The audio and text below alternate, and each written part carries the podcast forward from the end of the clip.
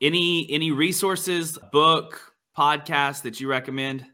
I try to listen to everything. I mean, I read a lot, I watch a lot. I mean, between podcasts and YouTube, you know, I spend hours a day on them. I mean, I try to keep up with what's going on and I try to keep enough knowledge of the market to know where the market's at and where we think it's going to head because the more you can know that, the more advantage you have whenever you're looking at deals.